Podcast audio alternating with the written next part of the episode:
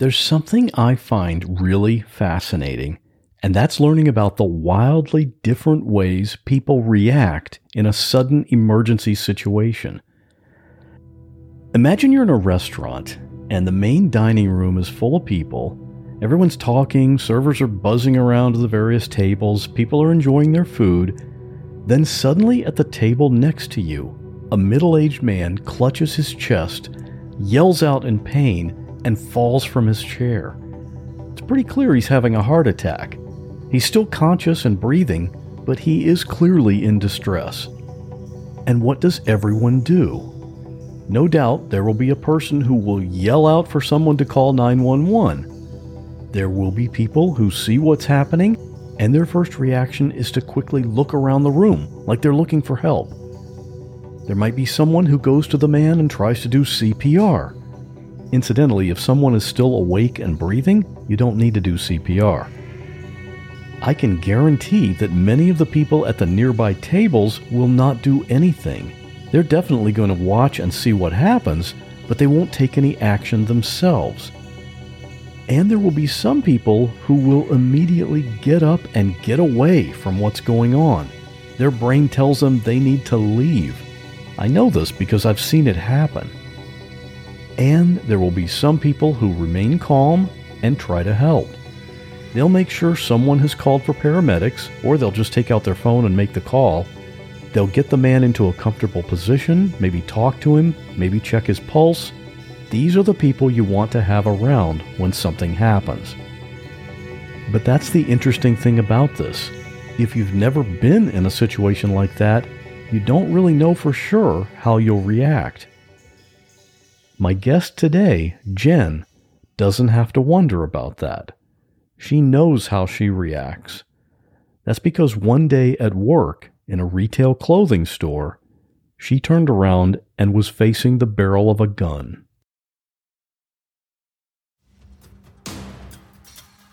Real people in unreal situations.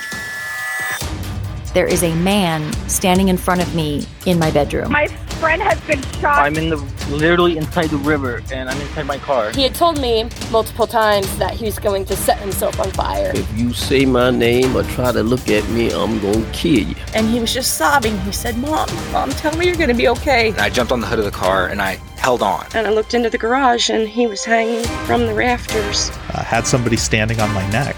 He's better to me dead. I want him dead.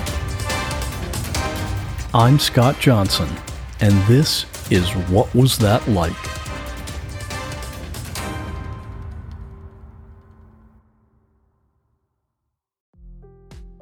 Hey, it's Scott, and guess what? You're about to hear an ad. And that's both good and bad. It's good because ads are what make it possible for me to keep bringing you these episodes. And it's bad because, well, maybe you don't like listening to ads, and I get that. And the good news is, you don't have to. When you sign up to support the show, you get every single episode without any ads. Plus, you get all the bonus episodes. Yeah, did you know there are actually bonus episodes? And you can try it all for free just to see what it's like.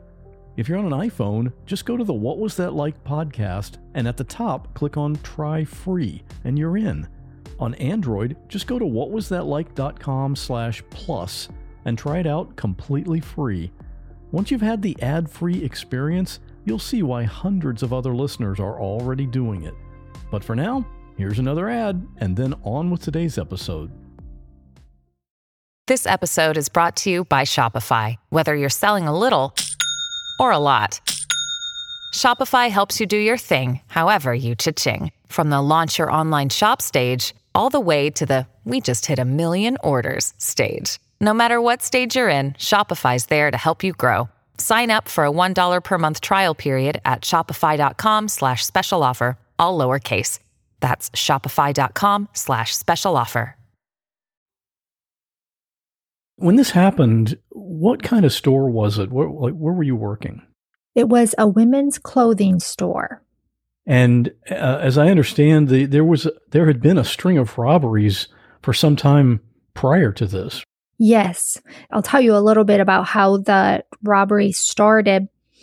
February, there was this string of robberies. They were happening about 20 miles north of where my store was located, and they were mostly women owned stores. So, clothing stores, nail salons, things of that nature. The store I worked at was a chain store. So, some of our locations 20 miles north of me were hit by this robber. He did come in, ask for money, and it was reported, but at that time he was not caught. So, what happened is our company had a conference call to go over the steps and what we should and shouldn't do if we're involved in an armed robbery. And I remember a couple specific things. One was speak as little as possible move as little as possible because you don't want to startle the robber. So I heard that and I, I remember thinking, okay, that's interesting tips and conversation, but I'll never need to use it, right? So the the robbery stopped for about a month and a half. And then all of a sudden, a women's clothing store had gotten hit again. It just seems like it's such a weird a weird target to go for a women's clothing store. I mean, you wouldn't think there's a lot of cash or but I guess it's a it's an easy target, easy victims. Is that you think that was the logic behind it? Absolutely, absolutely. So it was even if though there wasn't a lot of cash, there was less risk involved and he already hit 12 stores. So I guess when you start adding up the money, it probably is substantial yeah, I do think that that's why he chose to go with the the women clothing stores. So, month and a half later, he starts up again. So, my district manager comes to visit. She is my boss because I am store manager. She asks, Do you feel safe? I said yes, because the robberies again were 20 miles north of my store. That seemed to be his pattern. So she went on her way. Four days later, it's a Saturday, 7 p.m., still light outside. We're in a strip center. So there are lots of stores that are next to me. Plus, there was a movie theater not far away, hotel. So it was a very busy area. I am in the fitting room section, which is in the middle of our store. I have uh, about four people that I am helping. And it's a ladies' clothing store. It was close to Easter. Women are looking for dresses. I'm having fun like I always do. And I'm standing there, and behind me, I hear, Give me your money. And I, I kind of just stopped, and your mind is registering those words like I didn't really hear that right. So then I hear, Give me your money. I turned around. I see a gun pointed at me close enough I could touch it. I see a man in a mask, and then my eyes go back to the gun. At that point, I turn and I start to head towards the register. I could see out of the corner of my eye him wave the gun at the other people in the store. There was about nine others for them to head to the register to follow me. So I remember I got to the first uh, register. I'm standing behind it. He has the other customers lined up in front of me, in front of the registers. He asked for their money, for their wallet, cash, anything that they had. I remember I took the money out of the till. And so, as to not speak, I took my hands and I kind of spread it ac- across the coins. That was my, my way of asking, Do you want the coins as well? And he shook his head no. I've got to ask you this question. It seems like a lot of people in a situation like this would have been just panicked, but you're not only not panicked, but you were thinking back to that conference call where they told you don't speak much. So, so you pointed to the coins instead of asking if, if he wanted the coins. How panicked were you at that point? At that point, honestly, I had a couple of things going through my head. As I'm walking to the register, and my mind is going on how long has he been watching me? To know that I was the person he had to come to, had it been an hour? Had it been hours? Had it been days? Had it been weeks? Because generally they'll case a store before they just walk in. So that is going through my mind as I'm walking to the register. And then at the register, I wasn't panicking. But what I heard was the customers, there was praying. In fact, one of the customers shushed the other customer because they were praying out loud and they didn't want to hear any noise. So I'm watching this unfold. I clean out the other register. And at that point, I knew from history that that's all he wanted. So he looks at the back of the store where our back door was. And he asked me, What is that? I said, Well, that goes to our back room, the office, and storage. He was like, I want you to go back there. I'm thinking in my mind, okay, this is not normal. I'm thinking he has our money. So at this point, what else does he want? You're right. There are several people in this store. I had an out of body experience. I have children, but in that moment, I wasn't their mom. I wasn't a daughter. I wasn't an aunt. I became nobody so that I could be somebody for these people. I became their mom. I became very protective of them, these people who I may not have even spoken to, or I may have spoken to them for five minutes. It didn't matter. So, as to protect them, and this is uh, the point whenever I went to court that I would start to cry, but I ushered them to go in front of me because not knowing his intentions, if he was going to shoot somebody, because mind you, he's still pointing a gun at us, right?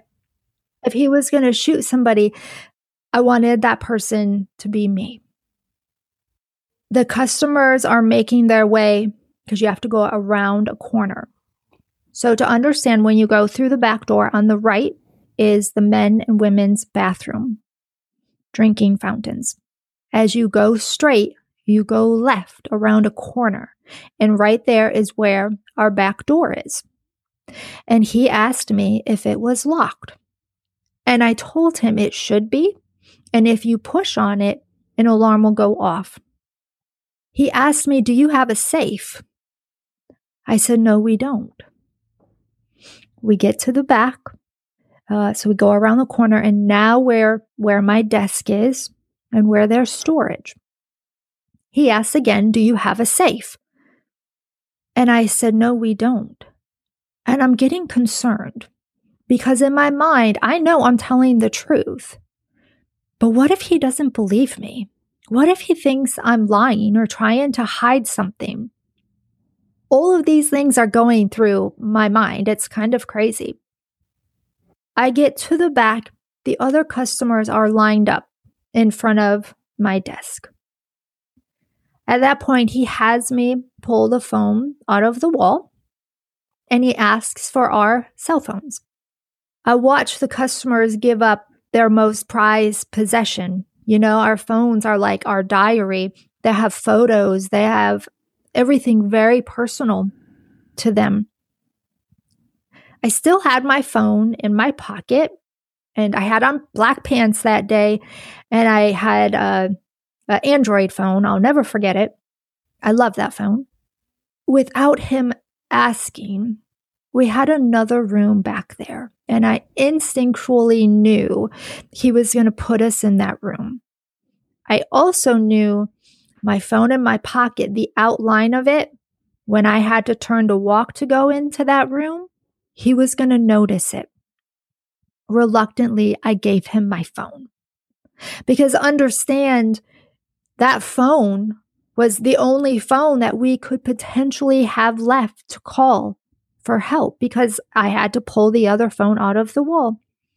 So I gave him my phone to not risk it being found hidden in my pocket. I was right. He asked what that room is. I told him it's storage. There's hangers in there and fixtures. Sure enough, he tells us to get in there. It is semi dark. There's no windows in that room. We are lined up against the back wall. There are boxes of hangers. So I remember, like, if you sit on a box of hangers, there's an indentation because it's not a solid thing to sit on. And I remember kind of leaning up against that and the indentation and the feeling, the form of the hangers on my bottom and my legs. At this point, I have crying. I have praying. I have people stunned. And the robber looks at me and he says, Does this door lock? I had no idea because we had never shut that door. He asked me again, Does this door lock? Now, mind you, I, I already told him no to a safe, and I know that was the wrong answer. And I felt like I was answering him wrong again. And the last thing I wanted to do was to irritate him, right? But it, I didn't know. So he looked at us and he said, Don't say a word, and no one will get hurt. Nobody said a word. He goes over to the door and he looks at us one more time, the gun pointed at us. Don't say a word, and no one will get hurt. He pulls the door shut. And like, I'll never forget that sound because he had to pull it hard because the door had never been shut. So it, it needed to be worked in, I guess you could say. At that moment, I have crying. I have others trying to console others. I have praying. And then I have a lady who I will never forget because I was helping her the fitting room. She had the most beautiful eyes. Her eyes were just this beautiful brown. And I remember them. She started to have a panic attack back there, which was then elevating the anxiety in the room. I go over to her I remember putting my arms on her upper arms, pushing her up against the wall, looking in her eyes and saying, Baby, I need you to stay with me. I need you to stay with me. It's going to be okay. Look at me. And she tried, but the panic was just taking over, and I could slowly feel her body. I couldn't hold it up any longer. I looked at one of the other customers and I said, I need you to come here. I said, I can't hold her up and I don't want her to fall.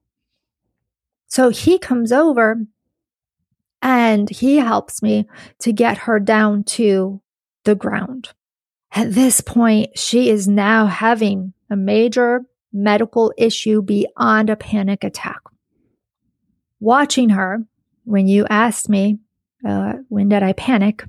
That is the moment panic started to set in. I know how to put on a band aid.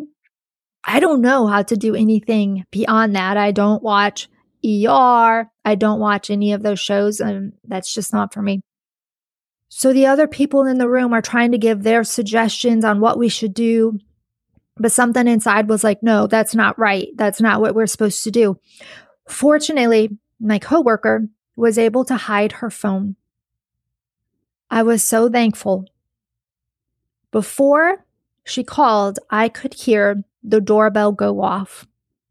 That signaled somebody had left or somebody had come in. I'm thinking the robber left, right? And I'm inside, I'm like, okay, that's good. I don't know for sure, but that is potentially good. Couple seconds later, I hear the doorbell go off again. I'm like, that's not good. I don't know if anybody else in the room heard the bell. I'm thinking they probably didn't, so they didn't understand what could be going on in this situation. I told my coworker, I said, get behind me. I said, I need you to call 911. In my mind, I had her get behind me because if the robber had come back and he opened that door, I didn't want him to see her on the phone. So she called they answered quickly, and you know, they're we're on our way. Meanwhile, this lady is getting worse. And in my mind, I'm like, I'm swallowing down panic. And I'm going, if, if anything happens to her, I'm not going to be okay. Because, you know, I was in this mom mode and you're ultra protective. I asked my coworker for her phone. I said, I need to call again. I said, you stay behind me. Because again, I heard the two doorbells, so chances were likely that there was somebody else in the store. I call, they immediately answer, and I, I was like, listen, I need your help. I was like, I have this lady with a medical emergency, and I don't know what to do. The lady on the phone was wonderful. She walked me through some steps that I could take to get her stabilized at least until help would arrive. She stayed on the phone with me, and her voice and her instructions was what I needed in that moment. It took some responsibility off me because I was in overdrive, the adrenaline, because I still hear crying it's still semi dark. Uh, all of like my senses, I don't know how I didn't panic because it was just sensory overload for sure. We definitely got to give credit to the 911 operators of the world because they have the ability to stay calm in virtually any situation. Pretty amazing. Absolutely. And I needed that and I needed the direction. And they said, just stay on the phone with us and just knowing that somebody was there was reassuring as well. I will never forget the moment that door was shoved open. It made the same sound as when it was closed. My initial thought for a second was, oh my God, it's the robber. He's back. But then I saw it was our police officers, our law enforcement. The sigh of relief, it was like everybody took a deep breath in that room. And it was the feeling I had inside was so thankful. It was great to have somebody on the phone helping me. But when you have that live person there, it makes such a difference. And really, through the whole thing, you, without realizing it, your safety is slowly being unraveled. You know, your sense of being safe and the moment the police officers opened the door, I could feel it uh, stop unraveling. It was amazing, just their presence, how it impacted the situation and how it impacted me. At that point, help had arrived for the lady. The other customers were ushered out of the room, and I remember they were all situated in the shoe department because the police officers needed to get their information for anything further that they needed. The officer looked at me and he said, You look rather calm for everything you've just been through. And I told him, I said, Give me a few hours and I won't be. I said, Right now, I need a cigarette. So I no longer smoke. But back then I did. And uh, I probably could have just smoked a whole pack, to be honest with you. But I came back in and I could see outside the yellow tape, you know, police line do not cross. And I could see the blue lights flashing. And it was unreal because I saw that stuff in the movies and on TV. But now I'm actually witnessing it right outside my store. Your place of employment where you go to work every day, it's now a crime scene. That's got to be pretty surreal. It really was. And the magnitude didn't even really hit me in that moment. It's like everything is just um, a scene. Somebody had asked me how long the incident lasted. And I said, in those situations, it's not about time, it's about events, it's about the sequence of the way things happened. So honestly, I don't know how long it was, but I can tell you step by step what was going on.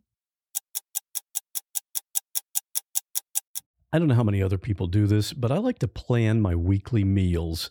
Maybe I'm just weird, but I like quick and easy. That's just one of the benefits you can get with Cook Unity. Go to cookunity.com slash what or enter code what before checkout to get 50% off your first week. One of the dishes I recently had was the Green Goddess Falafel Bowl. Oh, I loved it. The falafel was seasoned perfectly, and I love how crispy it is on the outside, but really moist on the inside. It's a signature dish of Einat Admony. She's known around the world as a chef. You've probably seen her on TV, and her dishes are made right here in Florida. So I'm supporting local business, and I love that. And the convenience of Cook Unity is crazy. I mean, I've got podcast episodes to produce. I don't have time for cooking. These meals are delivered fully cooked. So when it's time to eat, I pick a meal based on my mood for that day. I heat it for a few minutes and enjoy. The menus are updated every week, so there's always something new to try. You can choose from over 350 meals based on your dietary needs or taste preferences, or go wild and have Cook Unity pick for you because every meal is just amazing. Make the best meal plan ever with the convenience, chef level quality, and endless variety of Cook Unity. Go to cookunity.com slash what or enter code WHAT before checkout for 50% off your first week. That's 50% off your first week by using code WHAT or going to cookunity.com slash what.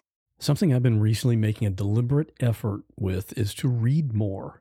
There are lots of books I want to read, and I try to read every day, even if it's just a few pages.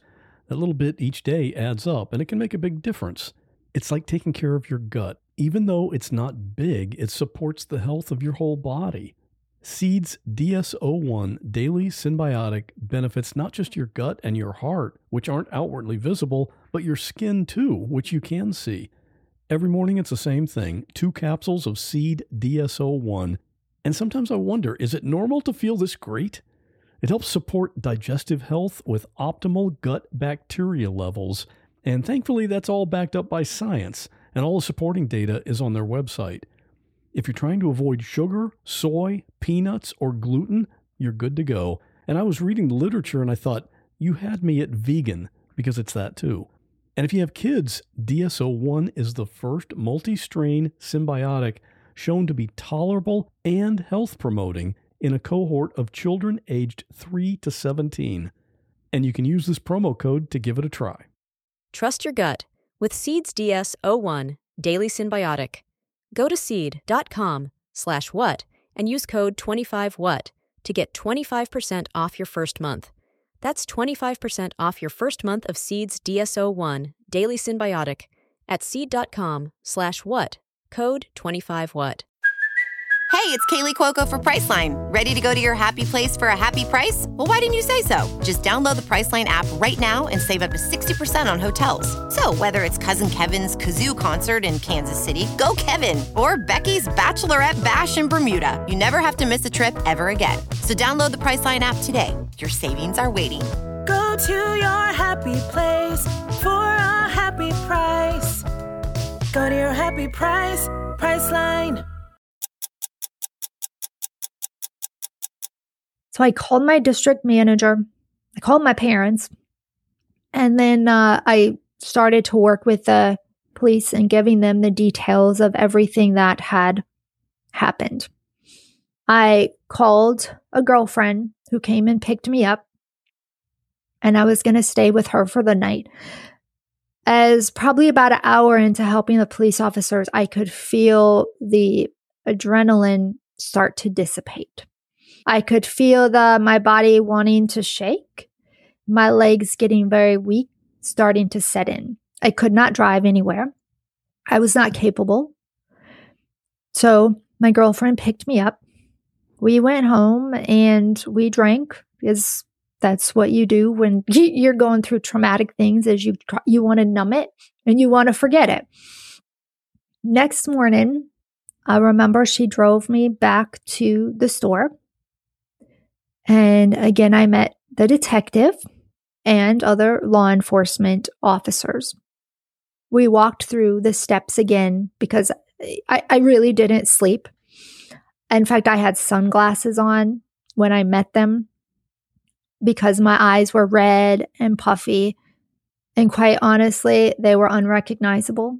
When I looked in the mirror, I didn't even recognize myself. It, everything was just crazy. So I was back at the store helping them any way that I could. I had an immense need to give them information, to be there with them, whatever they needed. Did they get a statement from you the day before? Or did they say, okay, go ahead, take care of yourself, come back tomorrow, and we'll get a full statement, more details? No, they will get a statement right away because everything is still fresh in your mind and the adrenaline was still there. So no, they I gave them as much information as I could possibly remember. But you're right in asking that because as time went on, then the little details started to uh, I started to remember them and I was really amazed honestly when you're in high stress situations what you remember because I remember customers from earlier that day. I remember what they were wearing. Like it was interesting. So I learned that we take in way more in our environment than we actually realize. Yeah, it's just being able to access it afterwards. Sometimes that's the tough part. But Mhm. you were able to pull up a bunch of details, though. Huh? I was, and obviously I still can. Even though I've told my story more often, I'm amazed at what I still remember. Uh, as victims turn survivors, it's you never forget. You never forget. You might not realize it uh, as much, but I know as I tell my story, it gets a little bit easier. But yeah, you never forget, and it will forever affect your life, to be honest with you. Did your company give you time off work after this? Hmm I was given 10 days off. I lived by myself. So I had someone come and stay with me. And odd things happened. I guess you could say my sense of safety was not broken, it was shattered, completely shattered. I didn't feel safe anywhere. So I had someone stay with me, and I don't know why, but I could not go in my bedroom. I would not sleep in there. I got out the few things that I needed, and that was it. I I don't know why I would not go in there. I had two cats who didn't like strangers. So I got to where, number one, I put a sliver of paper in the door jamb on the bottom. So if I came home and that paper was on the ground, I knew somebody had been in my home. I also knew if my cats weren't there that somebody um, somebody was in the house because they were always there to greet me. So now you're probably wondering maybe why I'm taking so many safety precautions. And I didn't mention this before, but it's very important. Is other than my cell phone, he also had taken my wallet. And I didn't realize that right away. So my wallet had my current address. So now the robbers had my wallet and my cell phone, and I'm supposed to be living by myself, right? They never found my personal items. So it's floating around out there. It was very scary. So, yes, within my 10 days, like you said, I did have the 10 days off. The first week, I spent pretty much every day uh, with the detectives or at the police department. About 24 hours after the robbery, I get a phone call at night or early in the morning. I'm talking like midnight, one o'clock in the morning. I get a phone call from one of the police officers, or it might have been the detective, to say we got him. And I was so relieved. I guess they knew that you you wouldn't mind getting a phone call at one in the morning with that kind of No. No, in fact my first question was does he have my my phone and my wallet? And they were like no ma'am, we weren't able to recover that. Well, in the process of the investigation, I had told them that on my phone I had an app called Where's My Droid, which is a cell phone locator. So at one point, they had used that app and that is what had led them to about 20 miles north in the area where the other robberies had occurred. And they found him there at a bar having a good time. So he must have had your phone with him at that time then. Yes, he never got rid of it, which is good and bad.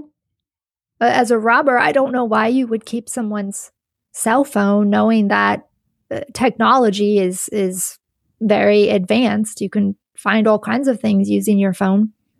But no, he kept it. Why weren't they able to get your phone back then if he had it at, at that time? I, you know, I don't know. I never asked that question. That actually is a really good question. And in that moment, I didn't think of that. I think I was so relieved that they got him. But that's a really good question. And I don't have the answer to that. Yeah, technology is advanced, but the IQ of a criminal isn't necessarily quite as advanced. You are exactly right about that. so, so I was dealing with these triggers at home, feeling very unsafe. But I decided that I needed to see my family also within this time frame. Uh, they lived a couple hours north of where I did, my brother and my sister. And I um, arranged to also make sure that my my children were there. Fortunately, they were staying the night at a friend's house at the time that you know all of this happened. My kids, they always had play guns. I, I didn't have a problem with guns. I still don't have a problem with guns, to be honest with you. I grew up in very much a, a hunting home. So I was familiar with guns, hunter safety, all of that other stuff. But I told my children, you can't bring your guns. I was like, I can't see them. They're airsoft guns, whatever it was. Went up to my family's house, and usually we would play cards, have a good time. But all I could do was sit there on the couch. And I remember just playing Angry Birds on my phone because at that point I had gotten a new phone. I remember behind me hearing my sister in law say, I don't know what to do for her. She's just sitting there. And I find that one of the challenges for victims is their family because they don't know what to do. They want to help you, but they don't know what to do because, quite frankly, the victim doesn't know what they need. Their world is so turned upside that they, I guess, just being quiet and, and being distracted by this electronic game was all I could handle at this time. I needed their presence. So I think it's really important that families know that presence, just the presence, is important. And we don't necessarily need you to fix anything in that moment. But I remember that was kind of hard for them because I wasn't the normal Jen that they were used to and they didn't know how to handle it. But we made it through it. It's it's okay. In the meantime, after the robber, they caught the driver as well. I had never seen the driver. But I ended up having to go to jury trial for him. I had never been in front of a jury. I had never been in a courtroom, nothing. And for me, that was a shocking, traumatic situation. What was traumatic about being in the courtroom? All I knew was what you see on TV. But I had to, you get up in on this stand, you have 10 strangers looking at you, listening to your words. You have someone looking at you in the courtroom who I've never seen. They just wanted to know the trauma as an accomplice, what he had done to me. But what also I didn't realize is that when I went into the courtroom, his family was there, his friends were there all of a sudden a new fear set in of, oh my gosh, they know what I look like. They know what I drive. They could follow me home. So that was really tough because even if I started to get a sliver of feeling safe back, it was now gone again. And this new fear, new fear came in that I had to deal with. And I asked the, the law enforcement, I said, I said, what if they follow me home? And they're like, you know, the chances of that happening is very slim. It's just not something they tend to do. But in the back of my mind, I'm thinking, well, I didn't think I'd get robbed either. So, you know, I wasn't trying to to uh, beat the odds or anything like that. So that was uh, that was really interesting. That was a whole new step to this process. I start therapy. Mind you, this is still going within the 10 days. I start therapy. And that was very helpful. I don't remember a lot of my conversation with him, but I've always been an advocate of therapy anyway. I think if you deal with people, you need therapy. I just, it's really helpful in building relationships and learning how to cope with things because we're all different. My 10 days are up and I was expected back to work. My therapist said, No, you are not ready. But I told him, I said, I have to go. I have to try because I am one of those people where I don't stop halfway down a road and wonder what if the rest of my life. I have to go to the stop sign and no. So I went back to work. It was very weird to walk in, especially into the back room. I kind of stood there and it was like light bulbs going off, different triggers of just things I remember standing in front of my desk, the phone that was pulled out of the wall, hearing that door be pulled shut that had never been shut before. I would not go into the room with the hangers where we were left. I wouldn't go in there, and I never did. I remember we had a conference call led by my district manager, and she asked me how I was. I said, I don't think I'm okay. And she said, Well, you know, you're going to have to figure it out because this is the busiest time of the year. I understood that because it was business. She still has a business to run and, and numbers to make and all of these other things. What was really hard for me is I was a very accomplished manager. I was successful. I had a huge impact on the district, numbers and performance, things of that nature. It was fun. I was a media spokesperson for the local market. So I really enjoyed that. So as I'm sitting here having this conversation with my district manager and admitting that maybe I can't do this or maybe I can't do it right now, brought about feelings of inadequacy, uh, weakness, I felt like I just saved these people's lives and you're just going to discard me. So all of it, it's it now it's a new feeling that I'm trying to process as well. Yeah, your your it sounds like your your work performance was almost a big part of your identity and now you seem to be losing that as well. That's got to be pretty tough. You know, you're exactly right about that it was uh, very much a part of my identity. Uh, I thrived at my job. I enjoyed working with people, training, development. I was only with the company a couple of months and then they they gave me my own store. I got credit card signups like no other really known for that. I would teach classes on it over conference calls. So it was very much my identity, very much my success, my title, all of those things. So I get up from the desk after my uh, conference call and I go to head out to the sales floor. All of these thoughts going through my mind. I can feel myself kind of anxiety trying to set in, right? I start to come out of the back room and I stop because there's a man right there Grand Canyon University's RN to BSN online degree program makes earning your bachelor's in nursing possible. Balance online coursework with local in person clinicals to position yourself for potential leadership opportunities in the time you have from wherever you are, leaving room for what matters. Achieve your goals with your personalized plan and team behind you. Find your purpose at Grand Canyon University. Visit gcu.edu.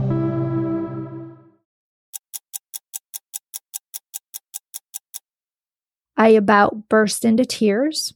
Um, my assistant manager came over. I grabbed her arm. She was like, Are you okay? And I said, No. I said, This is what happens to me.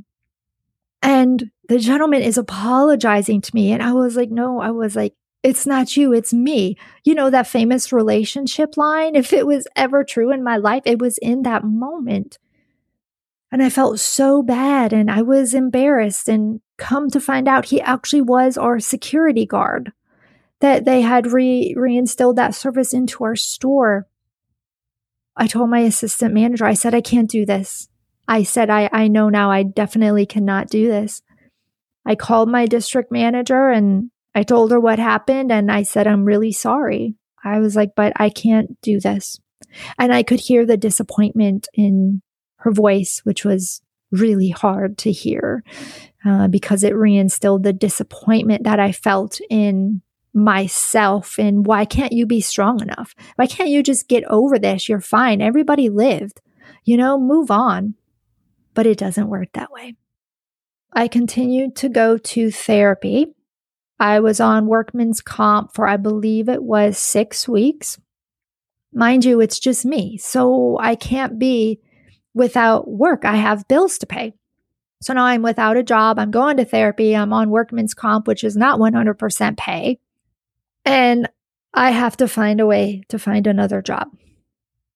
In the process, the robber now I have to go to court for him.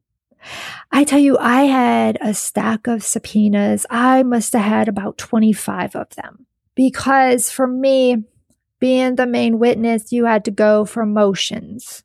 You had to go for pre-trial. I had to be there for all of these things. Even if it was just to sit on the bench, I had to be present. So, trying to find a new job, I had to automatically explain listen, there are times when I can't come to work because I'm not given notice. I'm given like the night before, okay, we need you in court at 9 a.m.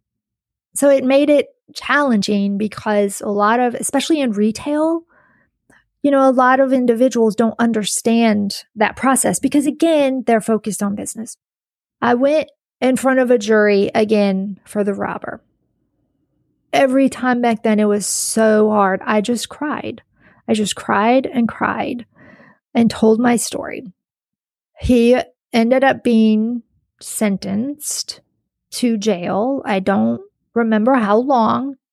There's facts that you don't necessarily you're aware but you don't really care about because you're really just trying to forget this and yet I'm being dragged back into court again and again and now I have to see him again and you just want it to go away. So I knew he was sent to jail and in my mind I'm like okay that's fine. I was starting to feel safe again and work through all of those feelings. I ended up finding another job which was good. It was a little bit further away in my same field. So that worked out fine. About two years later, when I thought this was all over and I thought I had dealt with the emotional trauma, I had moved a couple hours north, so I wasn't even in the same area, kind of wanting to start over, right? I get a phone call I'll never forget where I was standing. The phone call comes through and it's, we need you to come to federal court. And I told the lady, I said, I can't. I said, I, I can't. And I started to cry. And she was like, I'm sorry, but I, I you're going to have to come. Everything came flooding back. And all I could do was cry. I went home. It was about a month later, that court date was scheduled. It was an hour and a half away. So I drove there. And I remember this was the first time that all of us had been together. All of us victims were in this room. So everybody in the store that was in the store at the time was uh, attending this court session? Yes, we were all called into federal court but it was it was very serious situation because he had multiple robberies in multiple counties. So this was not just not that anything is simple, but this was not just one store in one county. Like there was several things involved and this was not his first crime. So what was it like seeing all those people again? The people that you had been through this traumatic experience with?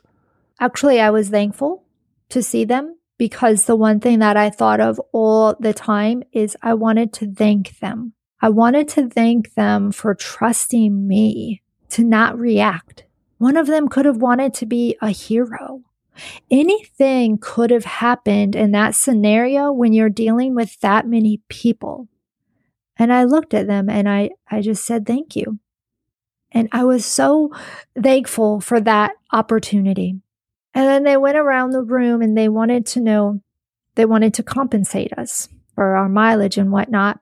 The lady came to me and I just started to cry. And I said, Ma'am, I just want you to leave me alone. I said, I don't want your money. I said, I don't want anything. I just want you to leave me alone. And that was hard because I was the only one crying there amongst the other victims turned survivors. This courtroom was very different. It was much darker. There were more people. It was bigger. I remember walking down the aisle and getting in my little box. I had the judge, once I was sitting, I had the judge on my left and I had the robber right in front of me. He had on glasses now, and the jury was also on my left. I started to be asked questions and I asked for Kleenex because I just cried. And I remember that Kleenex ended up being a ball almost disintegrating in my hand because I tried to wipe up the tears and they finally brought me some water to speak so I could speak as well. The toughest thing about that is they tried to tear apart my character. And as soon as they started to do that, the person who was assigned to defend us stood up and said, No, you know, we're not going to do this. That's not fair. So it was stopped, and I'm really glad. What a victim goes through, there were times, and I'm just going to be honest, but there were times where I wish I didn't know the robber. I wish I didn't see him. I wish all of those things because going to court was harder than I think going through the whole incident. The incident lasted, let's just say minutes, but court now I'm up to two years. You keep ripping open the same wound. Exactly. And I had to see him. I don't want to see him. I finish day one of being in front of the jury. I don't remember what happened, but I had to come back again. Drove back the next morning and I got on the stand, and again, I was asked more questions. Finally, the judge looks at me and he says, is there anything else you would like to say or ask? And I looked at him and I said, Sir, do I ever have to come back? And he said, No, ma'am, you don't. And I looked at him and I said, Thank you. And I walked out that courtroom, never to return. No, I have not returned. And I hope I never have to be in a courtroom again. I do want to say this because court was really tough. And that is absolutely how I felt in that moment. But I would do it again because there are many who live with the they didn't catch him. What is he going to do next? He already went from just taking money and leaving to now abducting people. So, what would be next? So, for me, I at least got closure knowing that I helped to put him away because I've talked to other people where they never got caught and then they live with wondering what else has he done. I've heard you say that you had thoughts after this of what could have happened and that was your that was kind of what haunted you what how how it could have gone worse why do you think that those kind of thoughts came into your head that's a really good question and I've had conversations because some people look at it as what could ha- what could have they have done different to change the outcome. I don't think there's anything that I could have done different. But there are things that could have went wrong. One of the other victims could have tried to be a hero. When we went into the back room, we passed the bathrooms and what if he took me in there and raped me? What if he shot me? I put myself in a position where those things could have happened. And I already knew that this was not his normal behavior from the prior robberies. Those things haunted me, those those questions. So that that was what was challenging for me because when you're in those situations you just don't know. Everything is a series of events. I'm fortunate that none of that did happen. It's been several years since this took place. Mm-hmm. And just, I mean, prior to our conversation here, I was doing some research and I found the robber's mugshot and I sent it to you asking, is this the guy? And you had not seen his face in years. Mm-hmm. What went through your head when you saw him again? Honestly, the same thing right now is I I I don't have a problem getting information. I think it's important, but no, I hadn't seen his face in I don't know, 10 years. And so I think it really shocked me that when I did, I kind of like now, except I definitely cried. It triggered something that I thought I had perhaps worked through. And it made me realize that I hadn't, but that that's okay because I don't have to look at his face, you know, often. I did it for research purposes and I would do it again, absolutely. But yeah, that that um I, I have chills now. Yeah, it, it the reaction surprised me. Maybe it should, maybe it shouldn't. If someone listening to this conversation has a family or a friend who's been through something like what you went through, what's the best thing for them to do or to say to help that person? That's a really good question because honestly, as a victim, we don't really know ourselves. And I think that's part of the frustration, but maybe even sadness for family members is because we don't want to see someone else hurting. There's a natural instinct to help, right? If you see somebody has a cut, you want to put a band aid on it, you want to help with the healing process. But for me, I, I didn't even know what I needed. I just knew that I needed them around me because I felt safe and I knew they loved me. So, presence, I think just the presence is all that somebody really needs in the beginning. And if they want to talk, they'll talk. And with you being there, they know that you're there to listen if that's what you need.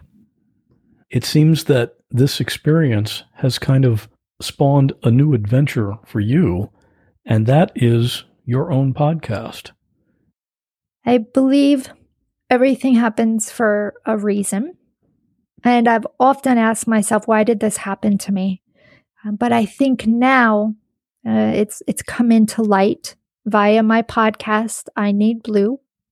It is a victim turn survivor advocate show based upon real stories such as mine, but on any topic. It's not just limited to robberies.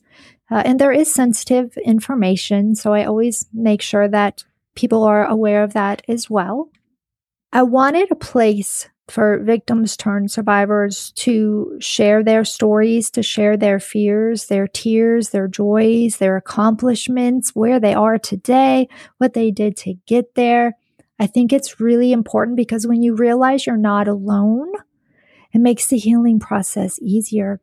In turn, as you heard me say, one of the most memorable, thankful moments of that experience was when the police officers pushed that door open.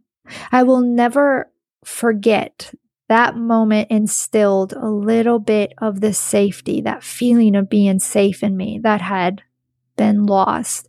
And I'll never forget that. And they were there through the whole process and helping me, you know, having to go back to the scene and helping them with whatever they needed. They were very sensitive to my needs, emotionally, physically, whatever, as a victim. So they were very patient and empathetic and helpful. And I really feel that that side of what they do needs to be told because not everybody goes through this experience. And until you do, you don't understand and you don't appreciate it. So thank you to them. And that's why you named the podcast I Need Blue, blue indicating uh, law enforcement. And so, where can people find this show? Do you have a website? I do. It's www.ineedblue.net. ineedblue.net. And if people like hearing the story that you just told, you're going to have some similar stories on that. And I know my audience loves hearing firsthand true stories. Absolutely. I just launched my fifth episode this morning. So, really excited about that. And if any of your listeners have a story they want to share, absolutely contact me because I want to help you. Uh, I'm a platform for you to share your story to help others. And we'll have links to all of that in the show notes for this episode. And uh, Jen, thanks again. Oh, you're so welcome. Thank you for helping me share my my story. If you liked Jen's story, there's another episode of this podcast that you might also enjoy. The guest was a young man named Joey. He was working delivering pizzas, and he ended up saving a woman who was being held hostage. Here's a short clip from that story. So I gave him the food, and then um, at one point he just kind of grabbed the box and then opened it up just to make sure the toppings were right. And she's like, "Hey, is this?" And he was asking um, the woman he was with, like, "Is this what you ordered?" She's like, "Yeah, that's what I ordered." And then I just happened to look up at her, and while he was kind of looking down at the pizza, that's when I noticed that she had a black eye on her, it was her left eye, and she pointed to it, and she mouthed, "Help me" to me. Like, didn't actually say it. She just wanted for me to see that she needed help without vocally or uh, vocally saying it so he wouldn't hear. That episode is called Joey Prevented a Kidnapping, and it's at whatwasthatlike.com slash 10 because it was episode number 10 of this podcast. Thanks to listeners like you. Yeah, I'm talking to you. This podcast continues to grow. At this point, each episode has tens of thousands of listeners just in the first 30 days of being published and we're on our way to making that hundreds of thousands of listeners for each episode. One thing that's happened with the growth of the audience is that I have a lot of listeners who discover the show, they listen to all the past episodes, and then they think, hey, I have a story that might be good for the podcast. So they go to the website and click on Submit Your Story, and they tell me what happened. And I love that. So if you're thinking about maybe sending in a story, I wanted to let you know about a few types of stories that I typically don't cover, and a few stories that I'm actually looking for right now. The ones I usually have to decline are mostly in three areas. Number one, anything to do with the paranormal. There are lots of podcasts doing those stories, so I leave that to them. Number two, stories that are mostly medical related, like someone has a rare disease and was given a 1% chance of survival, and now it's five years later and they're still alive. It's a great story, but I just don't do them here on this show. And number three, stories where the primary topic is drugs, alcohol, or sex. These stories are just way too common, and honestly, I don't really find them interesting. If someone did something stupid while they were drunk, I really don't care. I mean, you've seen the kind of stories I do on this podcast. A story about being drunk or high, it just wouldn't really fit in. Now, having said all that, there are a few stories that I'm interested in covering. I'd like to talk to someone who has lost a limb due to a shark attack. I'd like to have someone on who was a passenger in a car when it was hit by a train. I'd also like to talk to someone who was trapped in rubble for a few days after an earthquake and then rescued. And there's a particular occupation I'd like to hear about someone who's an employee at a prison and in charge of execution. Those are just a few of the stories I'm actively pursuing. If you know of anyone like that, or if you yourself have been through something like that, please get in touch with me. You can contact me through the website or submit your story right from there. That's at whatwasthatlike.com.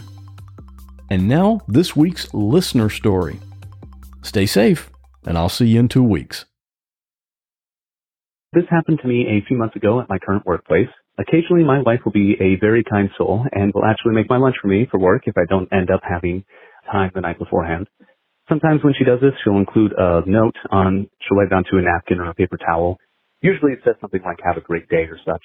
This time she wrote a note that said, I love you, uh, you know, dash, I love me, in Sharpie and on a paper towel. I work in an office and it has a small break room where I eat my lunch.